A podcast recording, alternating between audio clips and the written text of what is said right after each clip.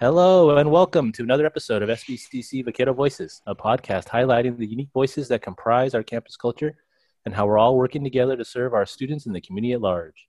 As usual, I'm joined by my co-host Akil Hill. Hey everybody. And today we are honored to welcome Maureen McCray Goldberg to the show. Welcome. Welcome. Hey.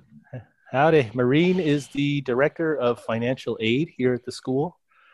And I mean, financial aid, is that just busy all the time? Is there a slow or busy season? I know it's tied to the I know it's tied to FAFSA, but I mean, students are just always it's always on their mind. So I figured something that's just kind of crazy all the time. Is that kind of correct? Um, yes, it's busy all the time. You have the students who think in advance and get their stuff done. Uh, the students who think, "Oh boy, I'm going to start school. I should get things done," and the ones that are, "Oh my God, I started school last week. I don't have any money and need to get things done." So uh, we get all different kinds. People And- handle deadlines very differently. Mhm. And I mean, yeah, because because the FAFSA opens in October and closes in June, it kind of is kind of a going concern the whole school year. So I guess there's no like there's no like rush to get it done because you have you know five or six months to do it. But then there probably is a rush because most folks would just put it off to the very end. Although money is, I guess, distributed in the order that it's received. I mean, it's better to get in early. Is that correct, or is that kind of an old assumption? Well, once you actually file a FAFSA form, um, that's not the end. The actual people have to look at the FAFSA. You may be asked to provide additional data to prove the information on your FAFSA, um, and those things can take time. And there's only six people in the office who actually look at that, so it can get really backed up and it can be two or three weeks before someone can actually look at your piece of paper and move your FAFSA forward. And then with COVID happening and everybody moving to an online environment, we got even more backed up. And then what happens is the people who submitted their documents, say in May, and haven't heard anything by June, start calling us, and then we can't take care of the ones that submitted in May because we're taking care of the phone calls and emails and chats. So it kind of becomes a vicious circle. Um, about the best advice I can give one with who's filing for financial aid is a good dose of patience. Um, anything that's regulated by the federal government has rules that make no sense to anybody. Good job security for my office. Very difficult process for the students. So yeah, it does sound like fi- get file as early as possible and be as patient as you possibly can. Those are the kind of the two keys to having this process go as relatively smoothly as possible. Right. And the other thing to remember is it's very rule oriented, and the onus of knowing the rules is on the student. So if you really want to be in on it, uh, read our webpage. Everything you need to know is on our webpage. And uh, we send emails out to students, and we don't think we get read very much. Um, so just being on top the business side of your education, it isn't going to flow nearly as smoothly as you want it to. And it's probably the first a good majority of our students to take care of their own finances. Uh, um, while we, we have quite a few what we would call late entry students, students in their 20s and above, a lot of our students are coming straight out of high school and mom and dad have always taken care of everything. And now all of a sudden, you're in everything in office. We don't even talk to parents. Um, you're 18 years old. You're on your own. You need to ask questions and be responsible. Uh,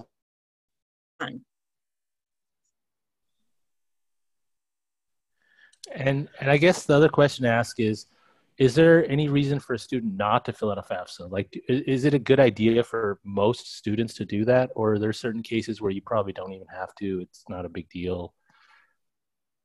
I mean, Well, I've been I've been working in financial aid offices for about 37. Um, I'm, I'm almost gonna have to round up to 40 here, but um, I used to say when I would go out and do outreach um, is if you can't write a check for the full amount of your education, and even if you are living at home rents, the full amount of your education at City College is about fourteen thousand. If you can't write that check, the whole amount, then you should be applying for financial aid. Good, it's a good way of thinking. You know, I can cover my fees. Oh, I can probably get my books, but what happens when rent comes due? Hmm. Is that check still there for you? So I would say, yes, everybody should file a FAFSA. In fact, we have one program, the Promise program, through the foundation where all of our local high school graduates um, get free tuition and supplies. They are mandated to file a FAFSA. It's part of program requirement. So it's not nearly as hard as people think it is. Um, fear of FAFSA, the actual fear of, of uh, needing to do it, stop you from doing it. Put it in there. It's your name, security number, how much money did you make last year? And the financial aid office has uh, workshops every two weeks where you can zoom in and get help from one of our very talented staff members.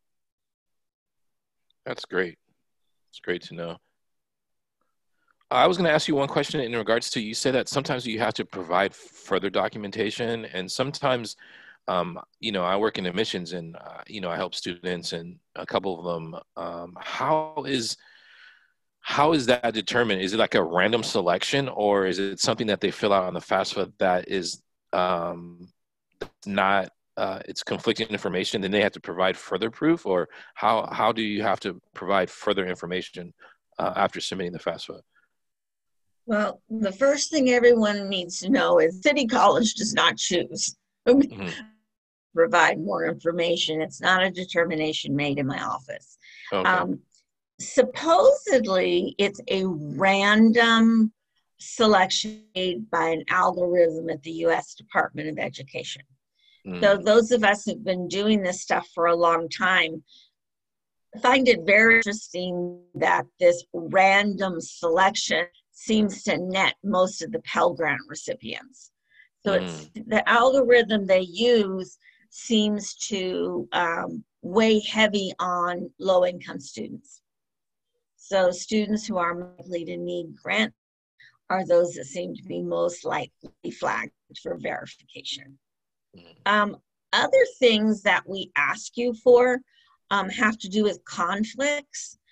Um, you apply to college on uh, an admissions application and you you don't have a high school diploma.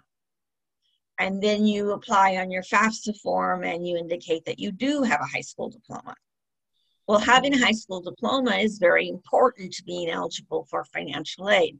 So if one part of the school thinks you do and another part of the school thinks you don't, we have to solve that conflict. Um, and unfortunately, the only way to solve a conflict like that is to get an original copy of the um, transcript from school that you attended. And that will either say that you graduated or you didn't graduate. But particularly during COVID, with so many high schools closed, uh, that can take uh, weeks, if not months, to disperse money until a file is complete. I see. And uh, you, you mentioned earlier how COVID has kind of delayed kind of certain things with the FAFSA. In general, for your office, how have you kind of had to adjust with COVID? I know you have live chat on the website now, but um, otherwise, how have things been going in your department? Uh, working around the COVID and the campus kind of closure stuff? Well, on Friday, when we all went home and said, you not get to come back, the financial aid office was paper facing, which means that everything the student turned into the financial aid was paper um, that you either had to mail, fax, or bring by the office. And then beginning Monday, we lost that ability. So a week, the financial aid office went from paper facing to complete, um, which we were very proud. Of, But I, I, I everybody saw what what a feat that actually was. Um, we pulled up a shared file, uh, got up and going, got the chat bot up and going, uh, the uh, emails up and going, um, and we're all of a sudden being able to take everything electronically. We also were in the process of moving to an electronic process um, called uh, Verify Your FAFSA, which was uh, scheduled before COVID to begin with the 2021 academic year. So that helped a lot that we were already on that road. But um, being able to communicate very complex, very personal issues with students using nothing but bots and email uh, proved to be very difficult and very frustrating for our students. And um, as Akil knows very well, we have something called FERPA, which is the Privacy Act. And we can't just give your information to anybody who logs that bot or calls on the telephone. We have to verify somehow that it's you because yeah. we're dealing with your parents' tax returns, we're dealing with your grades, we're dealing with your socioeconomic status, and those are all things that are protected. So we had the double whammy of having to go from paper in person, where we asked for an ID card, to being electronic without people and having no way to look at your ID card. So it's been quite a, um, a, a new world for both our students who are struggling with that and the staff who are struggling with it as well. But I'll tell you, I've never seen a group of people um, work as fast or be more dedicated to the students they serve than the financial aid people. They know that what we do in the aid office can make a difference if you make your rent or if you're able to pay for childcare, or if you're able to buy books before school starts. So uh, the crew that works in the financial aid office extremely dedicated. Yeah, I um, you know talking about your your crew, the crew in financial aid. Um, I, you know, I've had the uh, pleasure of working with Agatha and Moises because they were previously in admission and records, and I know how dedicated and driven they are. And then, um, as well as everyone else um, in uh, financial aid. Um, sometimes I have to run upstairs to give uh, financial aid some stuff or pre pre COVID, but um, and everyone's extremely helpful, extremely positive, understands the big picture. So you know, shout out to the crew in financial aid. Um, sometimes you know we uh, always you know focus on the the outcome for the student and sometimes miss how the student was able to derive at that outcome and, it, and a lot of it is a lot of hard work um, a, a, lot of de- being detail oriented um, from our staff on the back end so um, just want to send a special shout out to your crew maureen uh, the, the, people in the financial aid are great and the Thank message you. here Thank the message you. here see, definitely seems to be that folks are, are doing their best, working as hard as they can, but the whole process has changed almost overnight. And while we've everyone's been doing the best they can to kind of adjust, there are still some kind of kinks in the system to work out. So bear with us on both sides in terms of the students are adapting to the new application process, and then on the back end processing those applications, it it is uh, some things to work through as well. So mm, very true, very true. So, so yes, apply early and uh, also be patient. Those are the two the two themes we're, we're, taking away from the conversation right now: is apply early, be patient. Yeah, and then I was going to say one more point about the FAFSA because I def uh, not the FAFSA but the FERPA. Um, I you know working in admissions, it's you know it's you're absolutely spot on with that, Maureen, about just how sometimes that can just be, you know, such a an issue with students because they think uh, that you're trying to prevent them from, you know, getting what they're trying to get accomplished but in that in actuality it's really to protect them you know and that's something that they really need to um, you know recognize is like look if you would you want us just to be so laissez-faire with your information and we know the tax information there's some serious stuff on that so I can relate when you said FERPA. I'm like, yeah, that's usually that means kind of get your gloves out almost sometimes. yeah, it's true. Yeah, because when the parents call in, you know, they're they're like, oh, you know, well, I I I'm used to helping. I'm used to it. Well, you know, at this point, it's for your own child's safety and privacy that you you can't help in this process. They have to call in. They have to provide some verification or you know some sort of information to get that information out of them. Now, another another aspect of your office besides the financial aid FAFSA stuff is you also uh, handle scholarships for the school. And so, can you touch a little bit on that in terms of uh, scholarships that might be available for students, or just to, to kind of the, a, a, rough overview of the scholarship aspect of financial aid? Well, we have a wonderful woman in the office named Avena who runs the scholarship program for us. She runs that in conjunction with the SBCC Foundation. Uh, the scholarships, for the most part, that she handles do not belong to City College.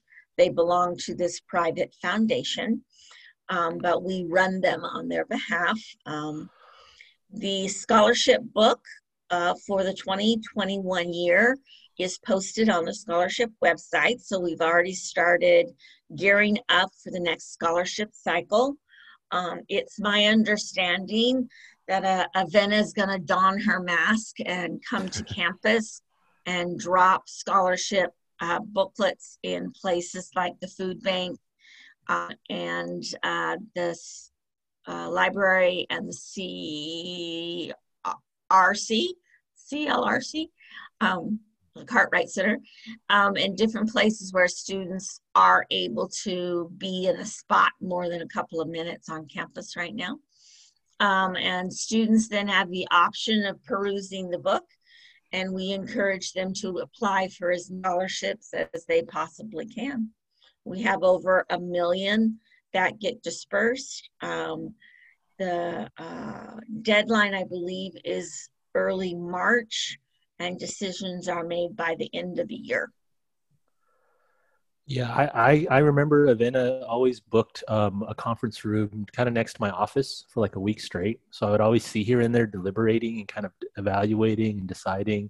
So it was always like you can mark set your calendar by when Avena comes in comes into the conference room for a week to kind of vet and look through the applications. But it's it's a it's a labor intensive process because um, she really does take a lot of care in terms of evaluating applicants and going through everything and it, it's a it's a big responsibility to kind of to kind of award these scholarships to folks. So she does take it very seriously, and uh, shout out to Avena for doing all that work. But uh, yeah, absolutely, yeah, it's uh, it's mm-hmm. a uh, campus wide effort. Act uh, Avena's in there with volunteers from all mm-hmm. over the campus, reading those applications and selecting. Um, uh, I used to read scholarship applications for an association uh, involved in, and you'd get 30 applications, one award, and it was like, oh my, all of these people deserve this money. Um, so it's very difficult, but the, the shout out goes to all of those uh, City Barbara, uh, City, City, College employees that volunteered during uh, we couldn't get through yeah. yeah. it is it is a revolving door in there so everyone that helps with the process much much appreciated yeah i remember ivana a couple of times has kind of hit me up about hey you're gonna you're gonna read or you're gonna read you know and uh, so i from everyone from everyone that i've have spoken with that actually has you know volunteered to read i we had a, I believe uh, george i think he uh, in our office he read and you know everyone has such great stories about uh, it's a good way of really connecting with obviously you don't see the student but understanding the certain obstacles and, and, and problems that students are facing with and the fact that you're you have the pleasure of kind of reading something that is you know somewhat intimate about one's journey and why they're trying to apply for it um, I've noticed people say that it's it's uh, it kind of gives you a, a or makes you a little bit more appreciative of, of your job and how you're actually here to serve the students to uh, help the students uh, reach what their goals are so uh, hopefully i can at some point get around to reading uh, as well because I, I really feel that you become rejuvenated once you start to see and understand the whole picture with the student and what they're going through. The challenges that our students face are just amazing. It's uh, always so satisfying to see them graduate because you know everyone that walks across that stage has a different story. Yep. Yeah, and and as someone who personally benefited greatly from financial aid, um, going for my for my uh, education because I you know I came from a low income, very poor family. Uh, we had no way of knowing how I was going to pay for college, but through grants, scholarships, and and just you know the Cal Grant, Pell Grant, all the low income stuff, I was able to go to school for five years, and I didn't really have to work too much. I I, I mean I got jobs mostly for for personal expenses as opposed to school expenses. Those were all covered, including part of uh, room and board covered through financial aid. So it, it, if you're really on the fence about applying for financial aid or, or, not sure, it really is worth it just to apply and see what they give you because you can always decline the award if you don't want it. Um, but but along those lines, on the on the flip side, are there sort of kind of any deadlines or pitfalls of getting financial aid rewards like like that people should be aware of in terms of folks that just get financial aid and just blow it on a on material goods or whatever and don't and don't focus properly kind of the, the spending of the money are there kind of pitfalls that folks fall into on that end that, that we should be aware of or kind of can you um, speak on stuff I like think that? that the the two biggest falls in financial aid um, first is um, the awareness that this is money that's being given to you some in case taxpayers um, and that there are rules that go on with that. Nobody's standing on a corner passing out dollar bills.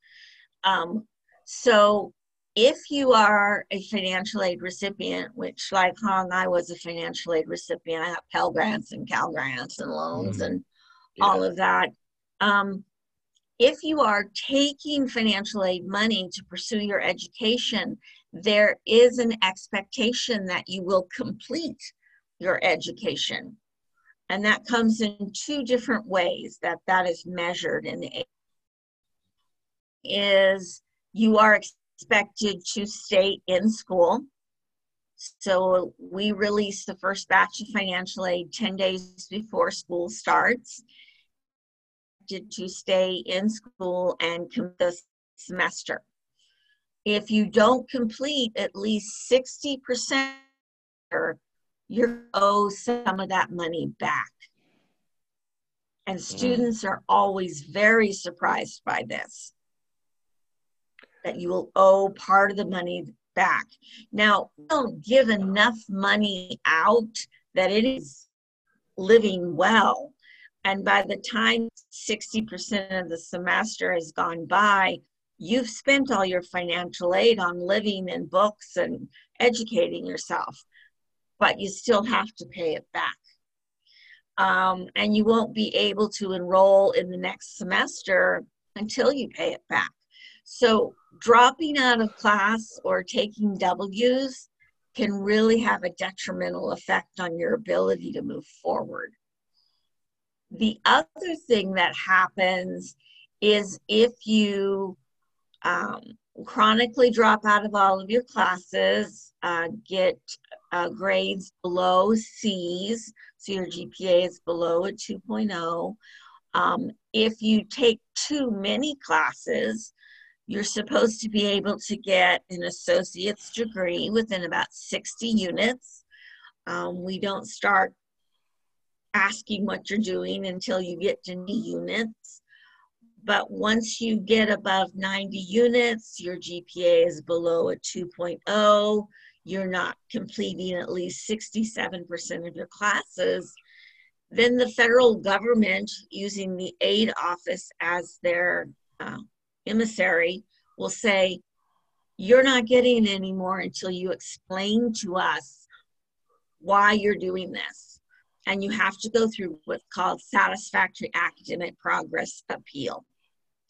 And that happens all four semesters, so summer one, summer spring, and fall, that if you fall into any one of those categories, you're not going to get more financial aid until you have successfully appealed to a committee faculty members that you understand where you've made your mistakes and you understand how to correct those mistakes and will move forward.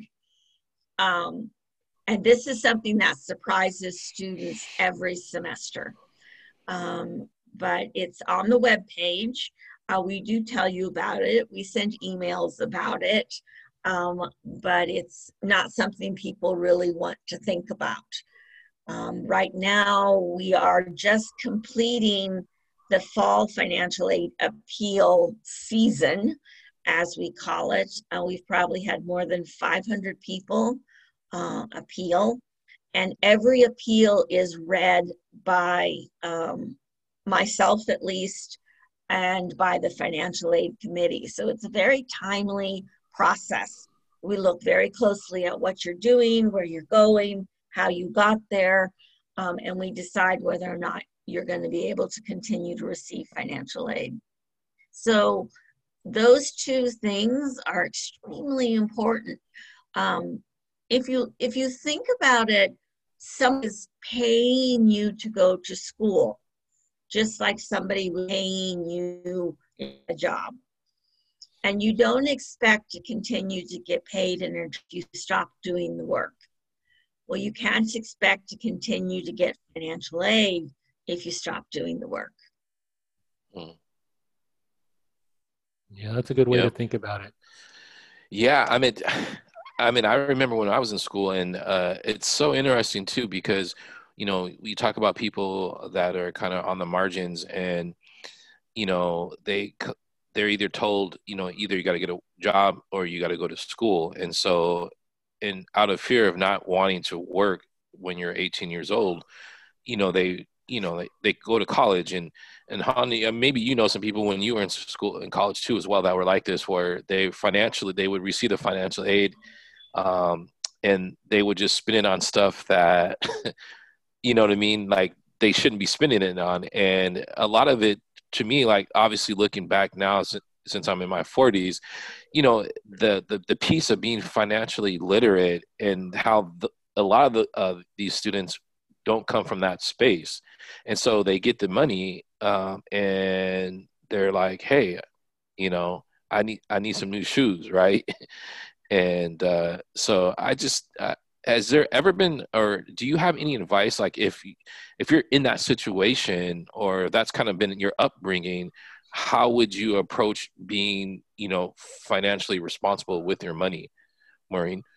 Or what do you have any suggestions for the students? well we have a we have a really good um, series of web pages called mm-hmm. the Smart Money mm-hmm. on our website okay. that helps students with budgeting, uh, gives them exercises about how to think about money, how to mm-hmm. set aside money, um, gives them uh, ideas about whether or not they should borrow money. Um, borrowing money when you're 18 years old and you don't really know what you're going to do with your life can be a scary and often dangerous thing to do.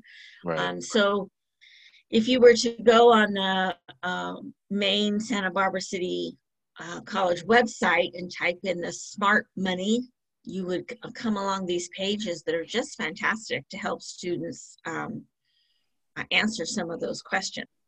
Um, again, it's a matter of getting students to take the time um, and really take a, a, couple hours to invest in their future. Yeah, and it's and it's uh, a lot of stuff there. It deals with you know like basic basic credit information, borrowing, you know, kind of kind of money basics that that are good, just good to know no matter what. I mean, some folks come across those as they grow up, but some folks you just never have to think about it. So it is a kind of a nice little recap um, of, of kind of basic money management kind of advice. Uh, for, in terms of personally me, the things I would see with, with folks I went to school with and growing up is it's the two sides. It's like you said, the folks that will blow their financial aid money on stuff that's not school related, then they're a little short when the quarter ends. Mm-hmm. And then my, the other side, I, I knew a lot of folks that would just do financial aid and do a little bit of school. So they do some units, a couple classes here, a couple classes there, and then they run out of financial aid before they've got their degree. So I mean, that's that's the one where is there there's a is there a cap of years in terms of how long you're eligible for financial aid, Maureen, or is it just uh, in terms Yeah. of okay? Yeah, And there is is. Um, for City College, you're supposed to be finished with your uh, degree, either AA or AA with transfer, um, within 90 units. Okay, so that if you go above the 90 units, and it's 90 attempted units, not 90 completed units. And if you go above that, you have to go through the progress policy. But let's say that the appeal committee agrees with you, you know, you had to start at a low level math and now you're up and you're doing really well and you're going to graduate within a year.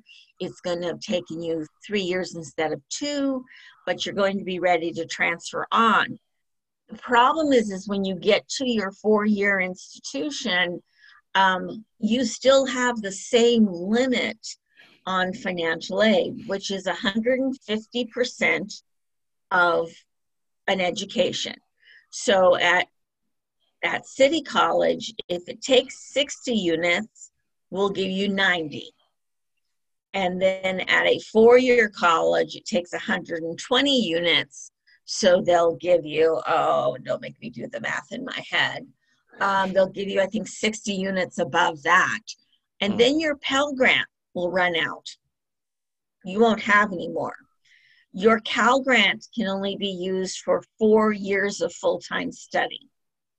So if you're not on top of getting your units completed, you can get all to the end of your degree, be a semester before you graduate, and literally have no money to complete the degree.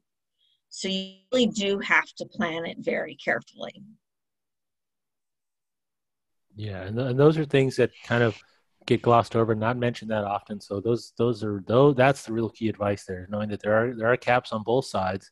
I mean, Mm-hmm. the apply early, be patient is one thing in terms of getting awarded the money, but once you're awarded many money, it is a great responsibility to kind of be and, and in terms of asking young kids today to be responsible like that about money. I mean, I, I remember how I was, uh, as mentioned in previous episodes.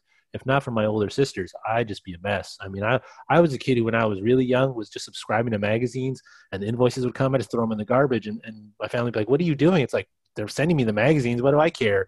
And they're like, "Well, don't you know about credit?" And like, I didn't. I had no idea about credit and anything like that. I was just like, you know, so so those kinds of things kind of luckily through me older siblings. But in terms of if you don't have access to that, or you don't have peers who are kind of keeping you on the up and up with things of that sort, then it's good to know that SBCC does provide some resources in terms of the advice that Maureen's mentioned today, the Smart Money website, and as she said, everything is on the financial aid website. It can be a lot to go through. You know, there's a lot of there's a lot of text, there's a lot of requirements, but that's just how it is written. I mean, we have to write it that way to be kind of like like legally informative. So it's one of those things where if you need help cutting through all of the text and figuring out what's what and what's going on, then definitely reach out to the financial aid office. Uh, give them a call, stop by, send them an email, or hop on the live chat and get that information because financial aid is very important to um, you know your educational journey, but it is not just free money. So that's that's the kind of the key takeaway here. Yeah. So Excellent advice, hon. I, I mean, I try because I, I, I mean, I, I try to like, I, I still have a lot of friends, you know, that I talk about what money matters and things of that sort. Because I've, I was, I mean, I've kind of come on the other side of that and luckily escaped uns, relatively unscathed. But there were a lot of opportunities I had, you know, where it's like my friend when he was like 19, oh, I want to buy Harley. Do you want to co-sign? And I'm like, sure. And, and someone has to hit, someone had to hit the brakes for me, you know, like, er, wait a minute, you should think about this. Where I'm thinking, I want to be a good friend. I want, you know, I'm the homie. I got it. I got to do this and then you know like when you when you break it down now looking back on it like that would have just been you know that would have been terrible i would uh, you know because the thing about those kind of situations the bad credit and this and that it's getting into it is very easy digging out is the hard part you know because it's like seven years uh, you know automatically before you can any sort of bankruptcy or foreclosure i mean there's all these little things like the, all these little technicalities and things written into to how things work that that aren't exactly jumping out you know in when you read documents so it's just kind of things to be aware of and, and that the the thing that you highlighted about you know six years or, or the, the 150% of the units that's stuff that never I was never aware of when I was going to school. I just kind of you know looked out because it took me five years to get a philosophy degree, so I was probably bumping up against that limit and just was never even aware of it. And imagine if I was had to take an extra quarter on top of the extra quarters I was already taking, and then I ran out of money. I mean, then you walk away with no degree, and then where am I at? You know, so it's it's there's a lot of little things where I looked out, and I, I, it's just nice to get to kind of get the word out. Like, don't don't don't chance it to luck. Just know what you're getting into, and and I'm not saying plan things out all the way through because I'm terrible at following plans myself, but at least have an idea and just like kind of like, you know, I at least eyeball things. Now, you don't have to like measure out completely, but just be somewhat aware of these kinds of things.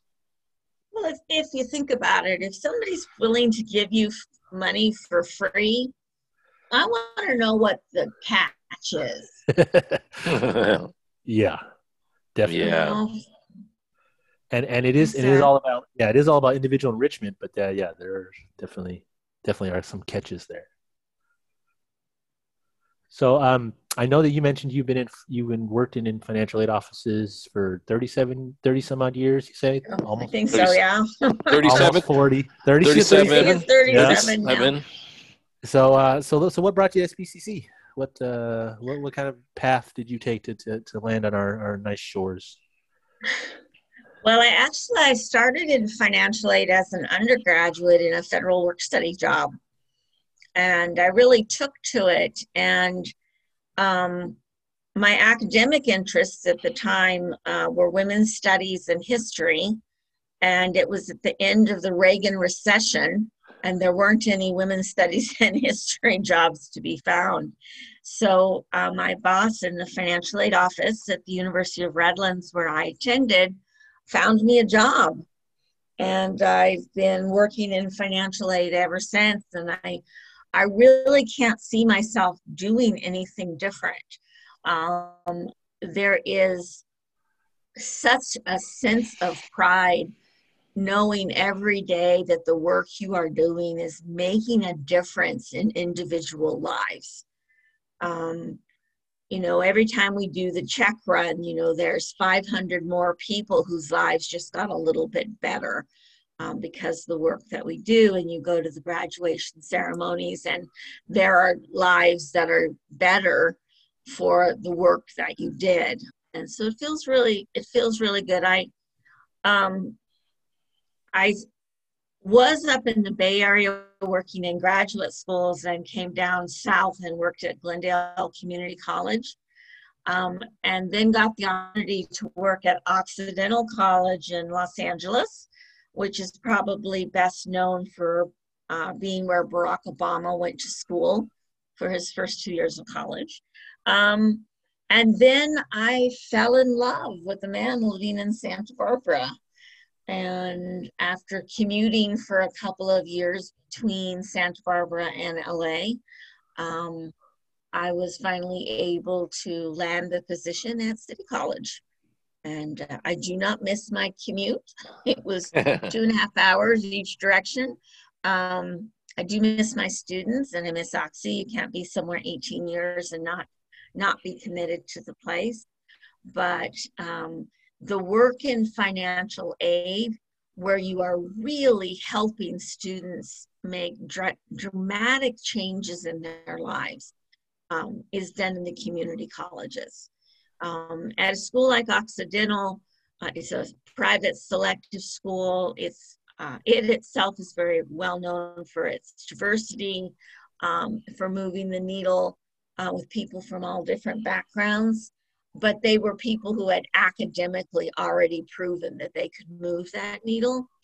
Um, when you get to a community college, you're, you're with diamonds in the rough, um, and you're dealing with people that need more help from those who've already been through the system.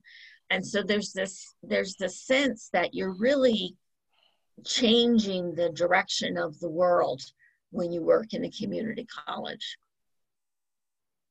And so I, uh, I truly love it here. Um, it's very different uh, than working in a small private liberal arts college.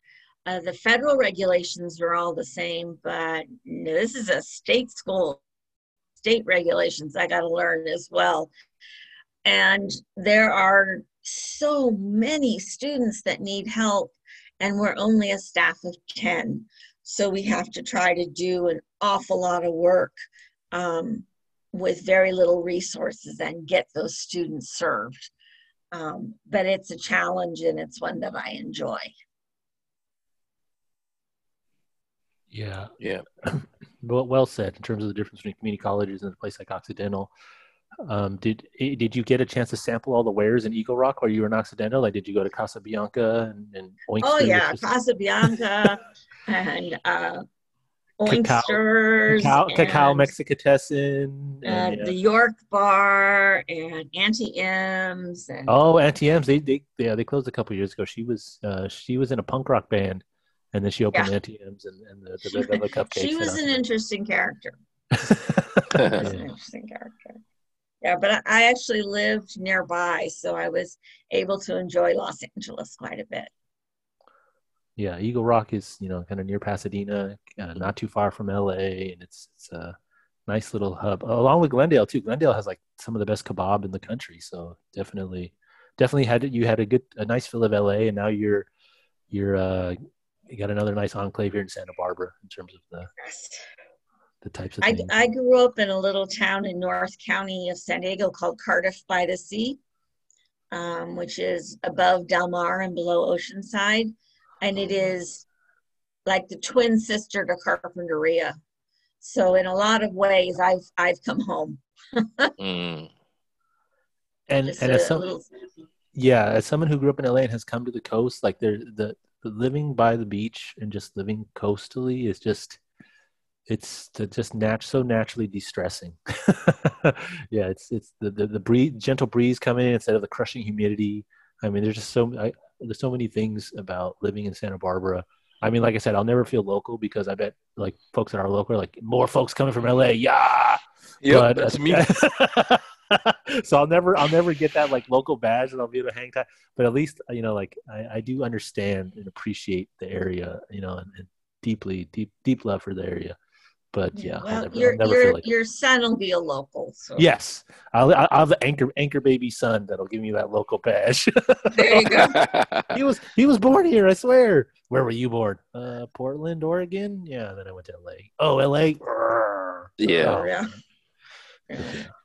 Carpinteria is funny. I mean, I, I, I live in Carp, and sometimes um, people will tell like uh, they'll ask you. I was over at one of my friends' house who also lives in Carp, and uh, he was giving his phone number out to someone who's from Carp. Like Carp has runs deep, like three, four generations, and and so he was giving his phone number to them, and he was like three one zero, and then he's like, he kind of paused. He's like, oh, so you're not local, you know what I mean? Like it's just that small town. Everyone knows uh, everyone, or at least seen everyone, you know, and uh, yeah, so it's I'm a I'm a big fan. I'm a big fan of Carpinteria. I think it's one of those uh, small places that um, gets overlooked in, in a lot of ways, which is good because Santa Barbara's so close. You know what I mean?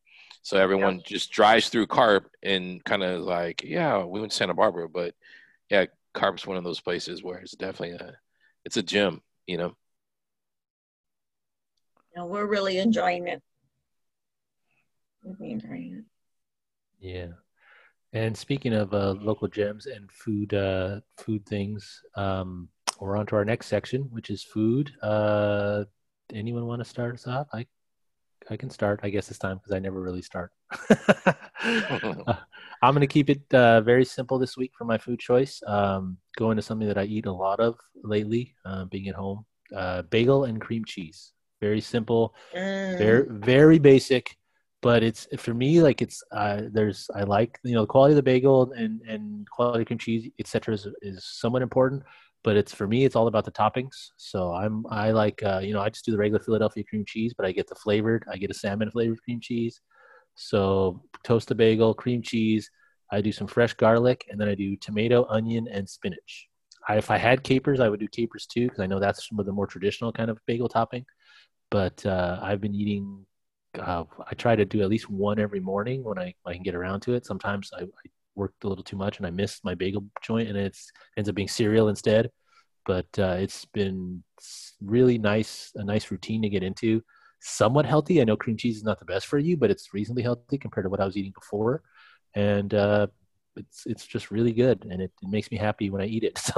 So sometimes my wife can tell like I'm smiling a lot. And she's like, "I'm gonna eat a bagel too now, thanks to you." It's like, ah, yeah, mission accomplished. Because she's trying to some doesn't, you know, she doesn't not as carb centric as I am. So, but I do kind of force her hand. Uh, in terms of bagels around here, I like uh, the, the Mesa Bagel, which is kind of near SBCC. Um, oh I yeah. I don't know if their name is Mesa Bagel. I don't even know what they're called. I just call yeah. them Mesa Bagel.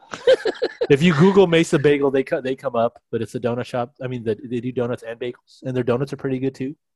But yeah. I'll go, I'll go and get a couple dozen from them, and then just keep them in the freezer, or keep a few out and keep the rest in the freezer, and then you know toast them up. We have a nice toaster oven. Cream cheese, garlic, onion, tomato, spinach. That's uh, so you get this. Now you're sam- making me hungry. Oh yeah. Wait, so you get the salmon cream cheese? Yes, because I, I like the I like lox, you know, the smoked salmon bagels. Yeah. But yeah. when you buy like the smoked salmon bagel, it's a lot because they put like half a fillet of salmon on there, you know. So it's like I, I'm I'm frugal. I guess you could say cheapskate, but I'm frugal. So I don't need to be spending eleven, you know, 10 11 dollars on one bagel, uh, or else you'd see me like filleting that thing into like eight pieces so it lasts the whole week. But so I, I just get I just want the flavor. So the okay. Philadelphia cream cheese makes it salmon salmon flavored cream cheese. So I'll throw that on there. It gives me enough of that flavor. I mean, how much of it is real salmon? I, I don't I don't care to ask, but it gives me the salmon flavor, the salmon scent, along with the cream cheese. So that when I throw the other veggies on there, it just gives you that extra, a little bit of umami and that extra bit of hardiness that I'm looking for. Because because for me, like eating is sometimes psychological. Like if I eat a bunch of popcorn, I know that that's nothing. So I, I just, it's like eating nothing. I'm just hungry afterwards, you know? So, but that little taste of salmon and stuff gives me a little protein uh, sensory receptor where it's like, okay, I, that was a full meal. Whereas, you know, a couple of years ago, I'd be like, there was no meat on that. You need to get something else. And then I'd go get like a plate of bacon or something. Then, then where would I be? You know, like, so yeah, this is much, it helps, it helps my sensory receptors. Okay. So I'm going to tell you uh, just a small plug for Trader Joe's. If you, um, the next time you're in Trader Joe's, they have really good smoked salmon. Super, uh, it's pretty inexpensive, not too expensive for someone who's frugal. Yes. Um, you want to probably look look at. Uh, they have a pastrami smoked.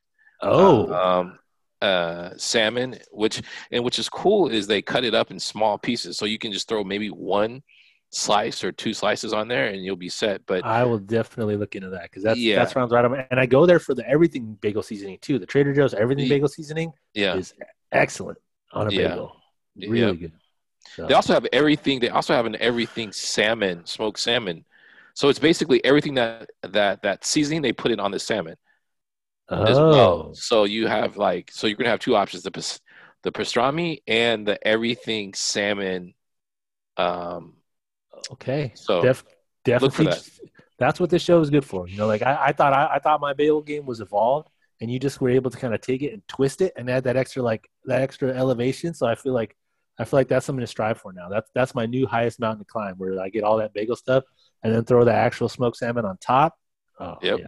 I'm excited. For, I am excited thinking about it. Yeah, I'm excited thinking about it now. For real. All right, Maureen, how about you? What do you what do you what are you thinking of in terms of food and, and eating? Um, well, I have an interesting story about my life with spaghetti. Um, I love spaghetti, spaghetti bolognese in particular. Uh, mm-hmm. Uh, there's a joke in my family that I only married my husband for his mother's sauce. She's um, we went back to Italy uh, she's quite elderly, and we wanted her to see the old country one more time. And we went back to Italy. I guess we were there two weeks, and every night at dinner, I had spaghetti bolognese. All of the food that I could have eaten in Italy, and I had the same thing every night. And I thoroughly enjoyed myself. different restaurants do it differently. The South was different than the North it was it was fantastic. So my my family makes fun of me but when i find something that i like i stick with it. I've uh, found a couple here in uh, uh, santa barbara victoria. Pretty darn good for spaghetti bolognese oh yeah. Uh, yeah. And, and they're kind of uh-huh. like a they're like a secret milk. What, what was that second I, one? if Kava. Oh yeah, yes, yes, that yes. one's good as. Mm hmm But if I really need a, a spaghetti hit, I just go down to my mother-in-law's. Nothing quite like it. yeah, we had. Um, I think our, was our first episode with Rocco. He's fr- uh, his family's from Italy as well, the athletic director. Hmm. And so you guys, uh, he was talking about having this Sunday. the spaghetti- gravy, the Sunday gravy, gravy. gravy. I- Mhm. Yeah. So you guys, uh, if you ever see him in passing, that's probably a conversation worth having with him. You know. Get our whole families together. I Yeah. just like to get together. I'm Yeah, the I- odd Irish one out. A lot, lot of family secrets though. So I don't know if any information will actually be exchanged, but I'm sure you will have a, health, a healthy discussion. Yeah, and you know the, the restaurants that you picked for your bolognese choices are kind of they're kind of little nice little tucked away spots that you might not notice on first glance. Like Trattoria Vittoria is right next to Ca' Dario. You know, it's across the Mhm. street, but it's like a lot of people overlook it. But it, they they do solid, solid. You know, Italian fare in there, and it's a nice atmosphere. I mean, I haven't seen it recently, but I'm sure it's still going to be a nice atmosphere when it fully reopens. And uh, the food is always excellent there. Yes. Yeah. Victoria is kind of that street. It's kind of like, I mean, obviously we Santa Barbara. It's not like we have Little Italy, but like you said, that street has a few uh, good Italian restaurants. Um, is it Ca' Dario? I mean, yeah. Ca' Dario, uh, the pizzeria is even really good too as well. So, um, Maureen, do you so do you make you make homemade uh, spaghetti or bolognese? And I used to until I met my mother-in-law. I know you defer. Yeah. it's uh, Uh, it's it's not worth the risk. And and so, do you do you go to Italy a lot, or do you travel? Because I haven't been yet, and that's probably one of our next kind of. If I ever when I- when I go back to Europe, uh, France and England, and both are really nice. And I, I was always hesitant to go to Europe because of the long plane ride, but it wasn't that bad, and I'm looking to go back. But is Italy a nice kind of travel experience? It was, it was really nice for you. I mean, besides the bolognese being excellent. we went in the middle of August, which I would never recommend to anybody to go to Europe in August. It's too hot, especially for us uh, Santa Barbans, because we are rather weather wusses. Um, but I did have the uh, the great fortune to live in England for about three years, and I would do that again in a heartbeat. I just think that if you get the opportunity to truly live in another country and explore a different culture, and people think the Americans and the English are the same, they are not. Um, that uh, we could we could have world peace if we just got to know each other better. We Yeah. all had to go spend six months somewhere else and really acclimatize ourselves to, you know, the way they do things, the way they eat. I, I remember one of the first days I was there, I was um, on what's called a home study program where they used to put uh, juniors in college with a local family and they made made me ironically spaghetti bolognese because they wanted to see how I would eat it with only one hand. Mm, don't really think about that. Americans eat with one hand and the British eat with two hands. And after seeing me eat the first meal with one hand, they concocted having spaghetti so they could see how I could possibly eat spaghetti with only one hand. Now, now I'm wondering how do you eat it with two hands? Do you use the other hand as like a support hand for the dangling noodles, or what? What does the other hand do?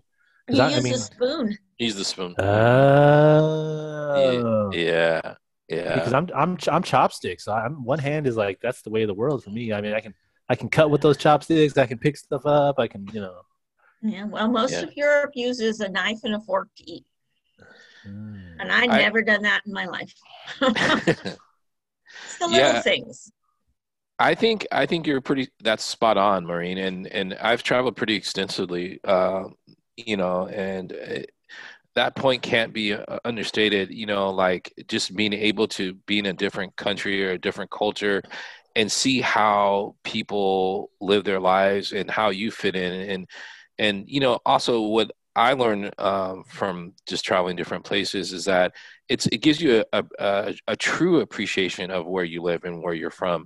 You know, we like to think that you know uh, we live in the in the greatest country on earth, and but you don't really appreciate it, or you really can't fully appreciate it unless you actually travel outside of it, right? So it's like that saying, it's through opposites do you come to know a thing so if you travel and you see the world and how people live their lives there's a greater appreciation that you find yourself um, having for where you live you know and uh, you know i was in africa for uh, for a little while. I was in the middle i've been in the middle east been in turkey. So I, I i always feel like when i'm coming back from trips i appreciate where uh, you know i appreciate america a whole lot more you know?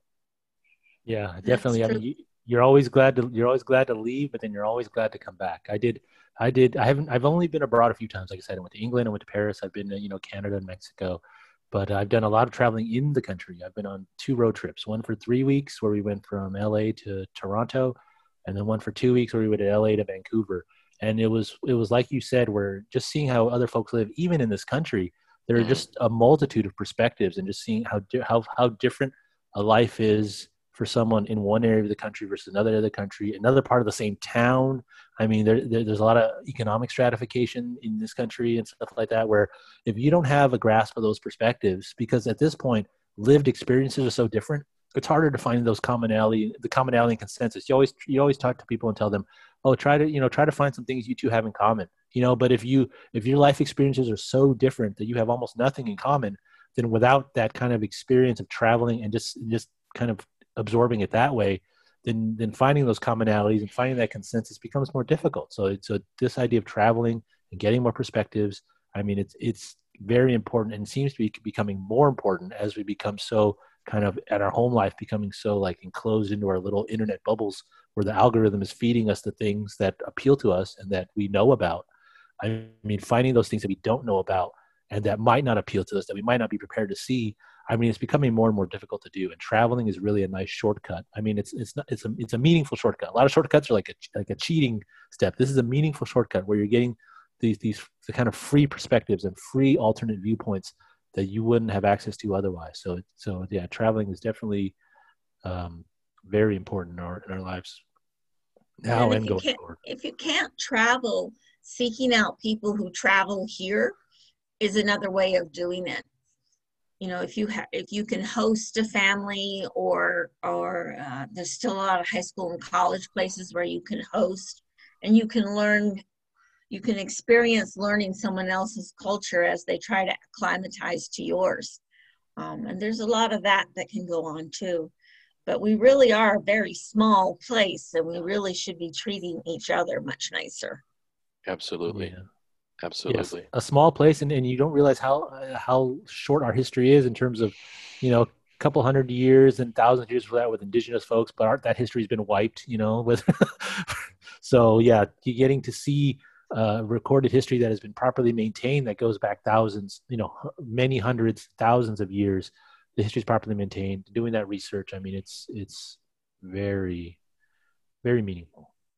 Yeah, I remember when I was in uh, Turkey, I was uh, it was it's uh, about a year um, this October, and uh, just it was just interesting looking at things from like like 12th century, 13th century. You know, just just a, an amazing amount of history and uh, and like even water fountains like older than America. You know, it just puts yeah. it just puts a lot in into pers- perspective and and you know I, I mean I think I you don't want to be you know beat a dead horse but if if people can travel, you know, um, you know, post COVID, and once things kind of like, um, you know, return back to what the new normal will look like, I would have to urge everyone to to get out and, and travel and see the world. It's just, you know, it's it's extremely important. I would agree. Plus, they say you don't learn, you don't know someone until you travel with them. oh, you know? that is that is the truth. That is the truth and, so. and that's and that's where as a as a younger person it was it would have been hard for me to travel because you know like uh, certain certain little comforts that I was I had to you know get myself used to overcoming would would have been tougher a long time ago. But now I'm definitely ready and kind of you know aching to explore. So um, I guess I'm up, and yep. for my pick, and since we're kind of talking about traveling, I um, I'm gonna pick a spot. It's in Los Angeles, uh, or actually the Valley, Reseda. Uh, it's a place called um, King Burger and Sushi, and it yes, that name is correct. King Burger and Sushi. Uh, so it's a restaurant. It's really uh, it, it looks like it was an old uh, Taco Bell, and what they did was they totally regutted it. Um, super nice in there, um, but half of the restaurant is burgers, and the other half of the restaurant is sushi. Um, so um, I'll start with the sushi uh, side of it. Um, I'm a little um, biased in, in my outlook uh, from being born in Japan. Um, I I love sushi, um, but the sushi, the quality of the sushi is is phenomenal, and it's kind of like I guess the closest place in town um, I would maybe compare it to is um, maybe the quality is similar to artigato um, but wow. it's that it's it's that good of a sushi uh, quality of sushi, and it's just amazing how it's right next to like a grill, and people are making uh, pastrami burgers. So it's just it's really a, a, a great place to go. Um, some of the things that were popular on the menu is they had a a, a fireball salmon roll. Uh, my favorite personal favorite is the spicy halibut roll. Um, it's like uh, tempura, whitefish. I think it's asparagus, avocado, and shiso. Which I don't know if you know shiso, Hong, mm-hmm. but that that flavor is just. I think it's so good. It's the shiso, the shiso leaf, shiso leaf. Right? Yes, mm-hmm. yes. Um, and then it's to- it's torched with like halibut, yuzu, and um, and some soy in a, like a soy paper wrap. But that's my personal favorite. But uh, if you are ever down in Reseda and um, you find yourself um, needing something to eat, or it's one of those places I would even say it's almost uh, make it a weekend, a destination spot because it is that good. Maybe post COVID, uh, where you can go sit down and eat. But I, you know, when the Jones comes down on you, though, I'll, I'll be I eat in the parking lot. I just go get it. and you know, the valley. A couple times, I think the last time I was down there, maybe a few weeks ago, um, the temperature was like it was like a hundred. It was like a hundred and you know three. But I, I, had to still had to stop and get um, sushi. I got some fries. I didn't do both, you know, but I did uh, get some fries. And then on the burger side, uh, I guess the burger side, they're really known for the pastrami. So that's a must try. And then they actually have a pastrami burger where they obviously top the pastrami on top of the burger. Uh, those two are probably the top two sellers. So um, that is my pick for the week um, in regards to food. But yeah, you know, it's really interesting too, though. I'll say this, this is worth mentioning, like how sushi in America is far different from it, it, is in Japan. Like all the rolls and all these different flavors and like that's not common in Japan, you know. Um, it, um, you won't find all these like creamy sesame sauce and all these kind of things. Um, they're really hard to find in Japan. That's not a traditional like California roll and all that. That's all new. That's not uh, traditionally a part of Japanese cuisine. So did, did you ever have you had a combo with a burger and sushi on the same plate? I mean, I can see them going well together, you know, but have you have you done that? Uh, no. In all, in all honesty, I either do sushi or I do the burger. Yeah. But uh, you know, just because I, I, I just, I don't know. I just haven't mixed them yet. But the worst, you know, like, I, uh yeah, like a warm roll is like, you know, like you have the warm, warm rice or the warm meat, but then it, it can be, uh, there's a little coldness to it too with the, with the seaweed and this and that. So I can see where a burger has the same thing with like a warm, uh, warm bite enveloped in cold things. Like I can see there's a similar, could be a similar mouthfeel there. I mean, it does seem like a, a weird disconnect, but mm. I, that definitely does sound appealing to me. yeah, I mean it's it's I, I like I said that I think the furthest I ventured out was I got uh, some rolls and then I got some French fries, and so that was like the furthest I ventured out with uh, uh, in terms of merging the two. but uh, maybe next time I, I'm down. I'll, I'll, try to live on the wild side, huh? Yeah, because I mean, I can see where they might have had patties because if you do like if you have curry on the menu, then you know uh, curry over a burger patty is just so good. So like, maybe they had bur- you know like or maybe they were a burger joint first and decided to do sushi, but I don't know. That that definitely sounds kind of kind of cool and appealing to me because I love just looking at the picture of the place. It does look like a it looks more like a burger joint than a sushi place, but I love those classic kind of burger joints like you know chili fries and all that pastrami. hmm I, I that was one of my first favorite American meals was you know the hamburger fries and Coke. So the first any, any chance I, I I had to get out of the house and get food, it was hamburger fries and Coke, hamburger fries and Coke. So now as uh, being able to throw sushi on top of that, that just like that just sounds too good. Although the idea of eating sushi in a hot car does not sound that good to me, but like you said, once once dining rooms reopen, like that, yeah, sounds awesome. And I will put a link in the show notes. Great.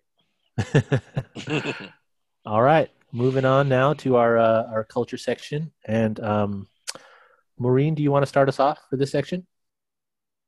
Well, I was asked by you two gentlemen to uh, bring my favorite book Yeah. um, to talk about. And um, I have been reading since I was about three years old. It's uh, one of the great uh, highlights of my life. I absolutely adore reading. Um, I have four children. I managed to pass the reading gene down to only two of them, but um, they uh, they're readers too.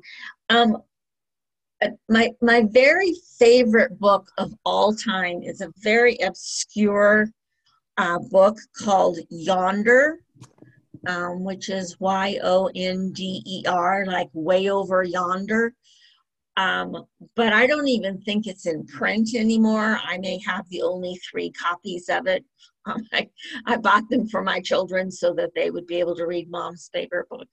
Um, it's um, an interesting story set in the 20s about a woman whose mind is mentally stuck in a day.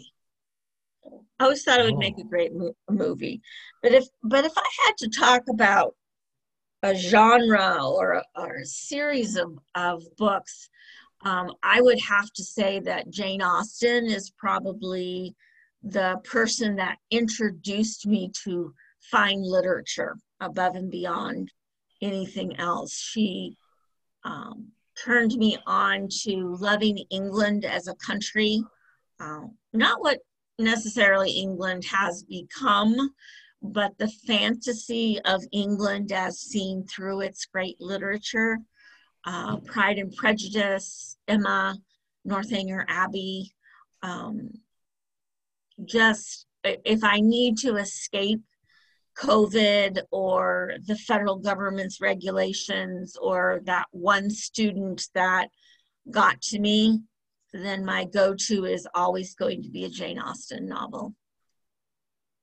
Nice.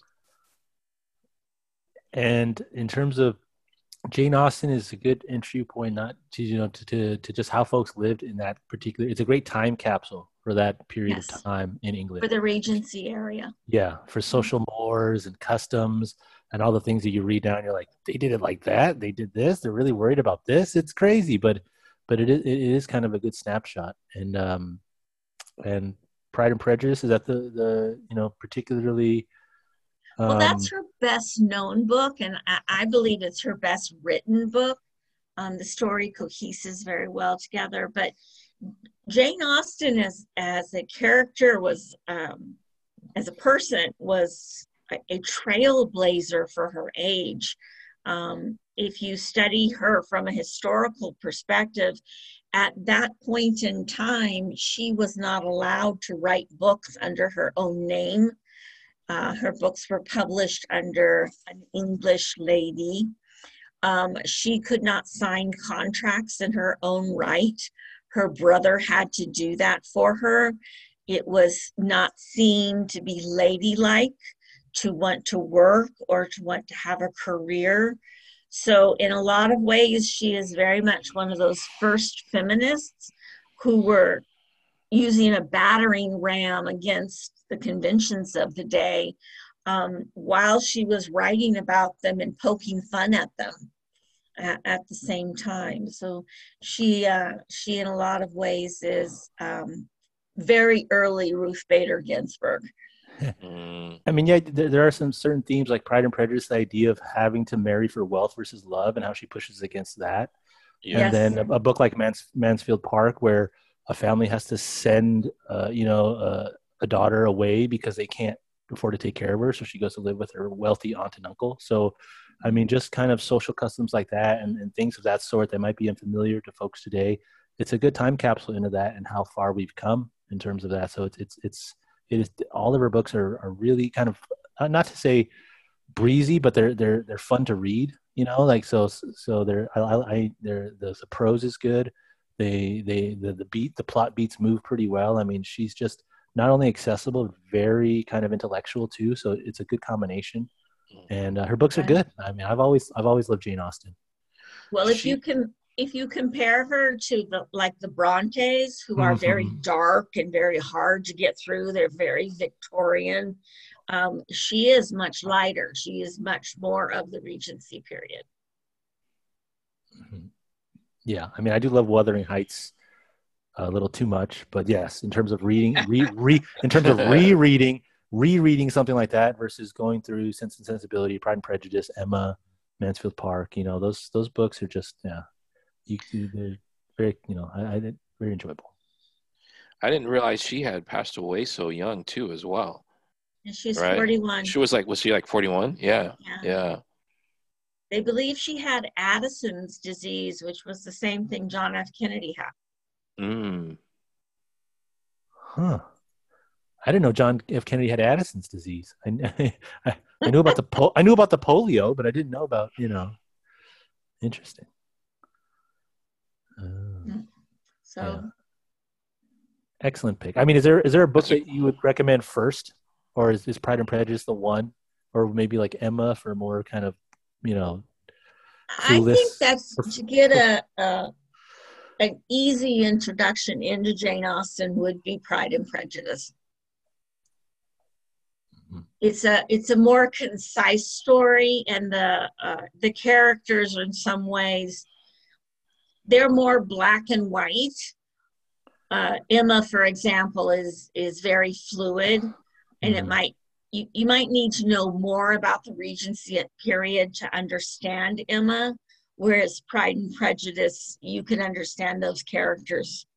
They could be current, they could be uh, 200 years ago. It, it just, they're, they're much more everyday people uh, uh, floundering about trying to make it through the world. Yeah, Emma is my go-to because most folks have seen Clueless, and the Clueless yeah, film is like a loose, yeah. a loose adaptation of, of Emma, very very loose adaptation, but the, the the major beats and themes are there. So, yeah. Emma as a valley girl. yeah, exactly.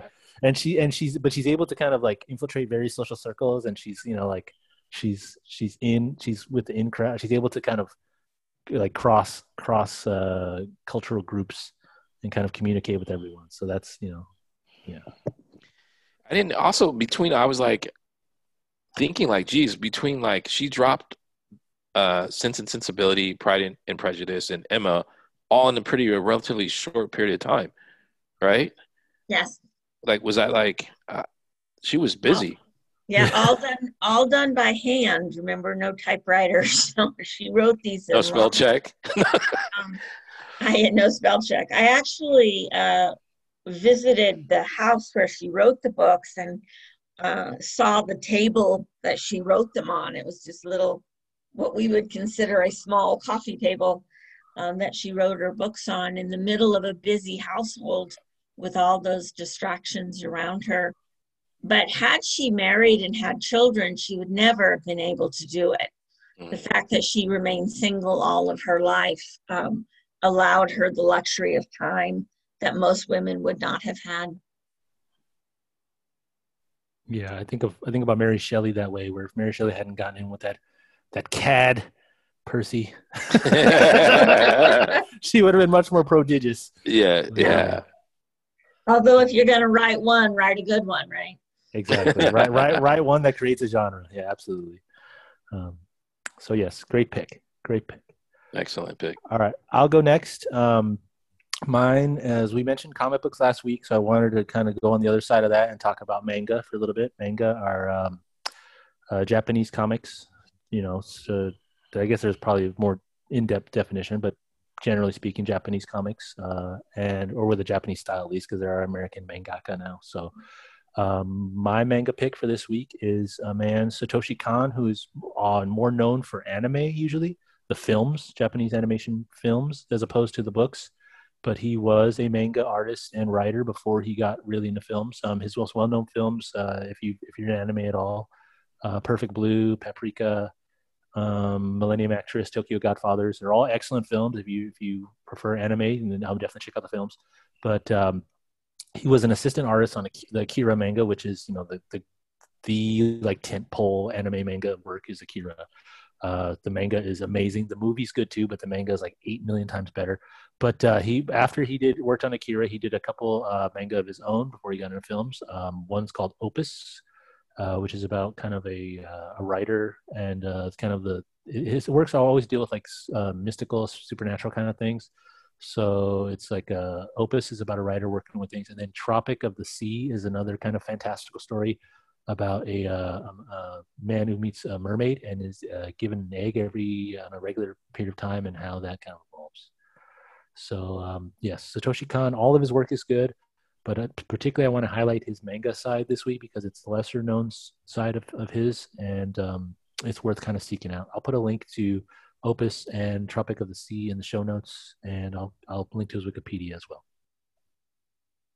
Great, manga's huge. You know, I always remember one of um, one of uh, all over Japan, like on the trains, everyone's reading them, mm-hmm. um, and uh, it just um, always every time I, I see it, um, or just it just it just instantly transports me back to the trains in Japan, yeah. uh, where people are reading sitting down, re- people are reading them standing up, which is really interesting too because we're in such a digital age where people, you know, everyone has their phones, but something about still holding on to the actual book itself, uh, I, I, still think it carries a lot of weight in Japan. At least uh, the last time I was there, and you know the times prior to that. I mean, I think the last time I was there was maybe like three years ago, four years ago.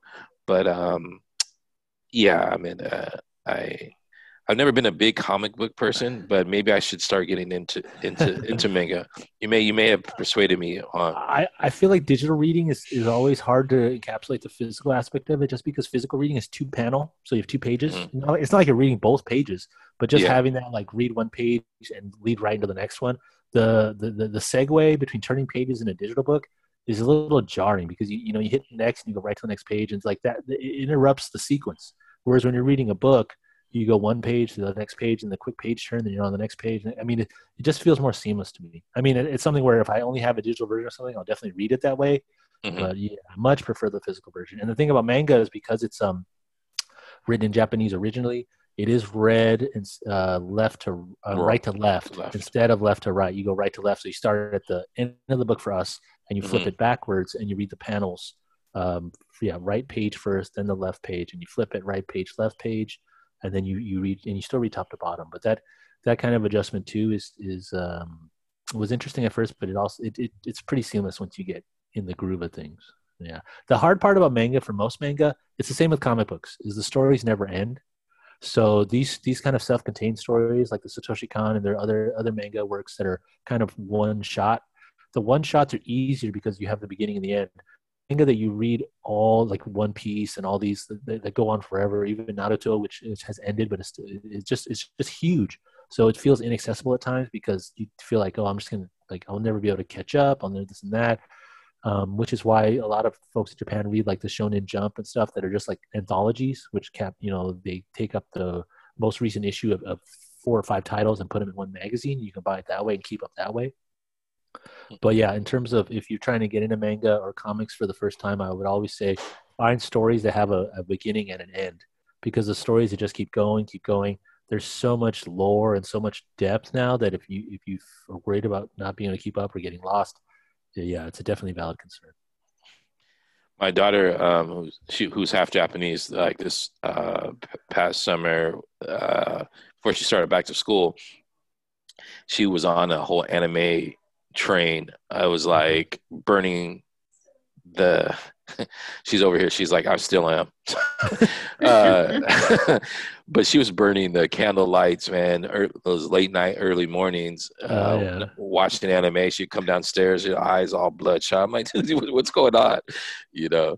And and anime is the same way. Certain shows have like 400, 300, 400 episodes, Yeah. and then there's other shows like two seasons. And a season can be 26 episodes, it can be 13 episodes, and and that's that's kind of the most successful way. The anime films are nice, but sometimes they try to like cram a lot of stuff into a film. Like the Akira film, people always hail it as a masterwork of animation, and it's incredibly well animated. But trying to follow that story is tough. You know, Yeah. it's they Yeah. try to cram like six manga, you know, trade paperbacks worth of story. I mean, actually the first three, but into a two-hour film, which is impossible. It's the same that happens with book to movie adaptations, you know, where the, a lot of the nuance and details lost. But especially with a visual medium, you know, it, it can be even more so. So yeah, finding those series that are good but that also end, that where you get some closure, that that goes a long way in kind of fostering, you know, like that spark where you can kind of come back. And then once you're into it a little bit, then you can explore the really long ones if you have the time. As a young person, you have the time. I, I could, you know, play video games for 70 hours and finish them. I could read books all day and watch movies all day. Now, as someone with a kid and, and time is a premium, I need the short and sweet beginning, middle, and end. Yeah, absolutely. well, I guess. till you have four children. yeah. yeah, and that's the thing. It's not. It's not like times two, times three. It's it's exponential. It's like squared. That's cubed. like the Richter scale. yeah, you're right. Absolutely, absolutely. And that's and that's where folks. You know, you ever think about having it? Yeah, I thought about it, but yeah, I don't. I don't. I mean, you know, it's. I know. I don't know. I. Yeah, that that. Yeah, that reset button to to to, to have another. Yeah, that's a that's another episode altogether, I guess. Uh, well, I wish I could, um, you know, say my my choice or pick for culture this week is as pro- profound and thought provoking as uh, what you two just had, had made mention of. But I'm gonna I'm gonna kick it in the slums uh, for this episode, and uh, my choice is uh, Cobra Kai uh, on Netflix. Um, last night, um, uh, my wife and I we were up a little later than usual, but we were watching uh, Karate Kid uh, Oh yeah. and which stuff. slept slept on Karate Kid. I love that Karate Kid, and and that, and this is where I disagree with you because Karate Kid was, I mean, landmark, huge, huge deal for me as a kid. And watching Cobra Kai, oh, it was it, it hit every all those sweet spots for me. So yeah, but keep going. No, absolutely no. But listen, absolutely, Cobra Kai did. I think it, they did a brilliant job at that because it um, all the nostalgia was coming back. Uh, we actually binge watched uh, Cobra Kai a couple weekends ago, and um, and so then it got us all hyped up to start watching the Karate Kid series again, just because all the the the nostalgia, the music, the you know seeing you know Daniel LaRusso as a grown man and him and Johnny still having beef with each other and training students and it's um it's on Netflix. Uh, I think there's there's two seasons that are out on Netflix, and I think the third one they, I've I read that they've already it's already been recorded, so we're just waiting for that to actually to be to be to drop.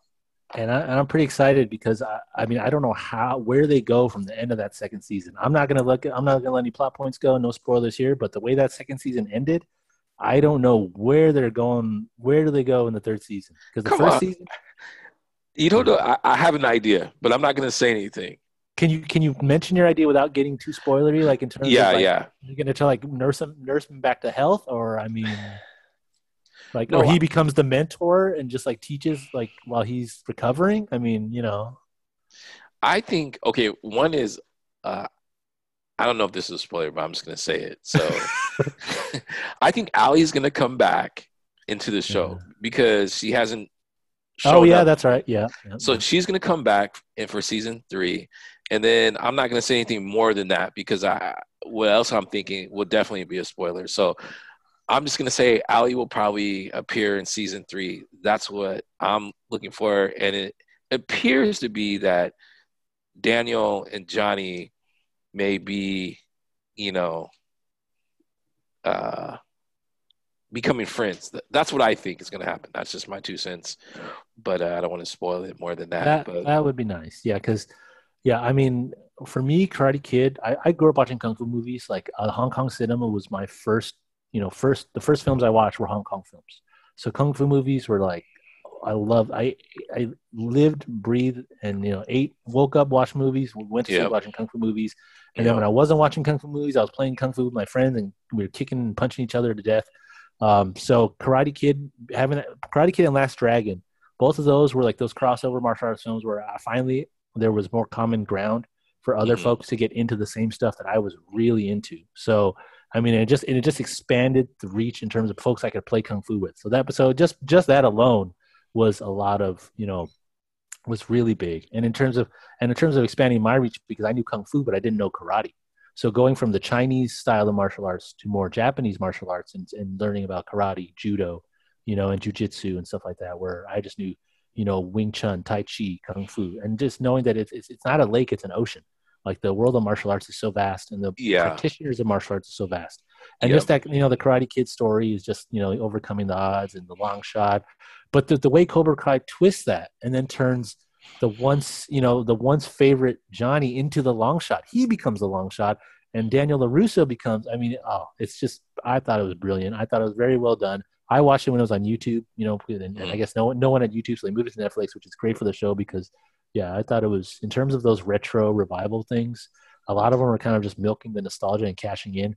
I felt like this was very well done, and they cared a lot about the, the movies that came before. Like they brought they brought back a lot of the old students from Cobra Kai to be the old guys. You know, the one the one episode where they go camping, all yeah, those old right. guys are back, and one of them passed away recently. So even him having a you know one the final film role and stuff, and so they there's a lot of nods to old movies, which is great.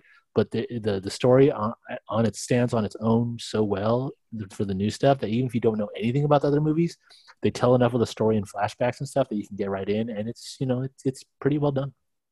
Yeah, I mean, I, I, you know, for me too, like what you're saying, you grew up doing kung fu, and I, I was the, actually the opposite. I grew up doing karate, and mm-hmm. my, um, you know, my parents lived in Japan for about seven years, and, um, you know, my parents both uh, became black belts in, in, in, in karate, and then so when we returned back to the states, um, they opened up a dojo in the height of karate, like the 80s Karate Kid. Everyone was doing karate in the in, in, the 80s so it just for me it's like it's a movie but it's even more than that because it takes me back to growing up in the dojo training with my my mother my father my sister and you know so it's such a it's just such a good um it's just well done. It's just it's I think they, it's done brilliantly, and yeah. it's been in the top ten on Netflix for probably I don't know how long it's been there, but every time I, I go to Netflix, it's in the top ten still. I'm like, this is still up there.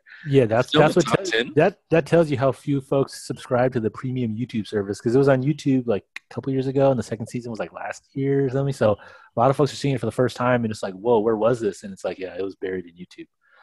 But yeah, so it was. I mean, yeah, my wife actually was grew up in Lancaster, the Antelope Valley, and she did mm-hmm. karate, and their and the, their style was called Okinawa Te, so it was you know Okinawan karate, and mm-hmm. uh, so it just shows you that reach in terms of folks, you know, and and um, her sensei was a black man, Richard Triplett, and just the folks that went to Japan to learn karate, and the you know, that just how how big that karate boom was in the '80s, and it was and so big in general, and, it, and it's really good. I mean, I learned a lot about discipline and about you know repetition and practice doing something over and over again until you you're better at it and get it right you know like it's those kinds of things. We don't have that many outlets for that anymore. It's basically sports at this point sports and video games. So and books. And books yes. You can become a better reader by just kind of practicing and read. But but in terms of reading like I, I guess this is a good question for you Maureen. How would you practice reading to become a better reader?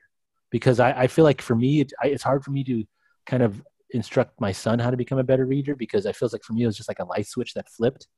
Whereas with karate, you can kick, kick, kick, and you can feel the little nuances, like your toes curl a little better and things that sort of. How would you improve, like, teach someone to improve their reading skills? Well, I think one of the things that's very important on reading skills now is to find a quiet place.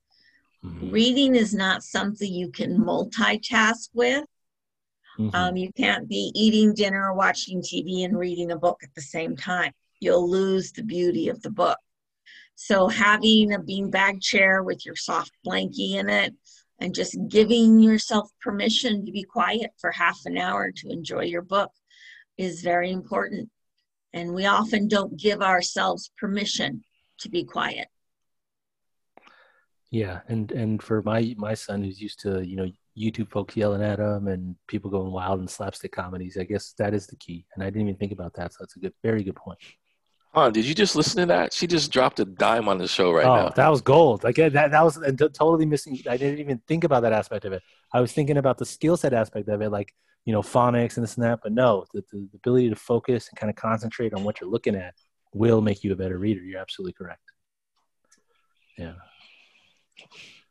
When I was a little girl, my father bought me a great big yellow plastic beanbag chair that became my reading chair for years. I'd love to be able to curl up in that chair again. yeah, my son still has those opportunities. I feel like mine are a long ways off. Maybe one day, but yeah. Uh, I'm going to recommit to that, Maureen. I think that's there's so much wisdom in that statement that just having a certain location or area or space that's just dedicated just for that. And then, and like you said, I think it was brilliantly stated when you said giving yourself permission, right, to just give yourself completely to the book and be present in one thing, and that is just to read, you know?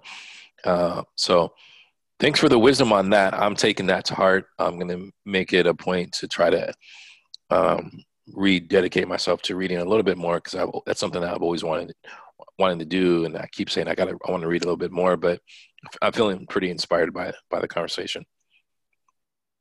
I will tell you, when I was commuting from Santa Barbara to LA by the train, I had an awful lot of good reading time. Mm. Yeah, when I was doing my two-hour commute, I had to listen to news radio because I was driving. But if I wasn't driving, I, I would have been reading for sure. Audio books are the wave of the future. Yes, very true and and on, and on, on all that all that good advice uh, all the good advice you gave us earlier about financial aid and about managing money to the good advice about being a better reader finding a quiet place to concentrate and then i can't think of a better way to um, wrap up this show and and uh, thank you for you know coming on and um, yes thank you so much that's my pleasure now i want to go eat a bagel Absolutely. If and if you ever need any, I can send you some because I got a, a, few dozen in the freezer right now. So. All right. you don't want you don't want to get a pastrami burger with sushi? Um, I could I could lose the sushi, but I'd eat this pastrami burger for sure. that I mean, I we'll definitely have to have a we'll have a we'll have a live stream where we go eat burger and sushi Akil. That'll be a, that'll be a nice return to normalcy for us too. So. There Sounds you go. Good. Let's do it yeah. But uh, uh, for everyone listening to the show, thank you again for tuning in. Thank you again, Maureen, for coming on the show. And um, pleasure. Until next time, we'll see y'all again. Thanks, guys. Thanks. Stay safe. Take care. Bye bye. Bye.